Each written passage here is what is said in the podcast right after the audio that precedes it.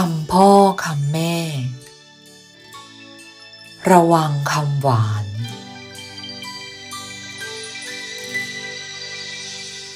ลูกรัก ถึงแม้ว่า คนโบราณจะสอนกันมาว่า อันอ้อยตาลหวานลิ้นแล้วสิ้นซากแต่ลมปากหวานหูไม่รู้หาย ดังนี้ก็ตาม แต่ลูกควรระวังคำพูดของคนอื่น โดยเฉพาะคำพูดหวานๆ ของคนไว้บ้างก็ดี น้ำอ้อยหรือน้ำตาลที่มีรสหวาน ทิ้งไว้นานเข้า ก็กลายเป็นน้ำเมาได้ น้ำคำหวานๆของคนบางคน ก็ทำให้เราเมาได้เหมือนกัน พอเมาแล้ว ก็ทำให้หลงลืมตัวลืมใจ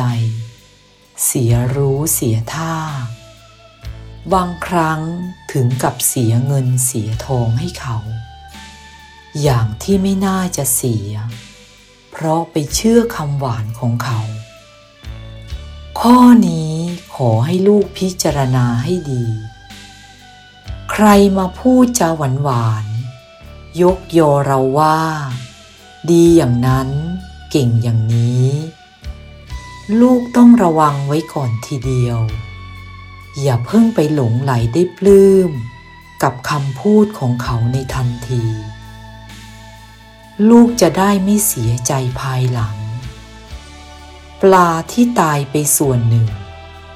ก็เพราะถูกเขายกยอขึ้นมา ถ้ามันไม่ติดยอ มันก็จะไม่ตาย เรื่องมันเป็นอย่างนี้ จึงควรระวังจะถูกยกโยแล้วตายไปเหมือนปลานะลูก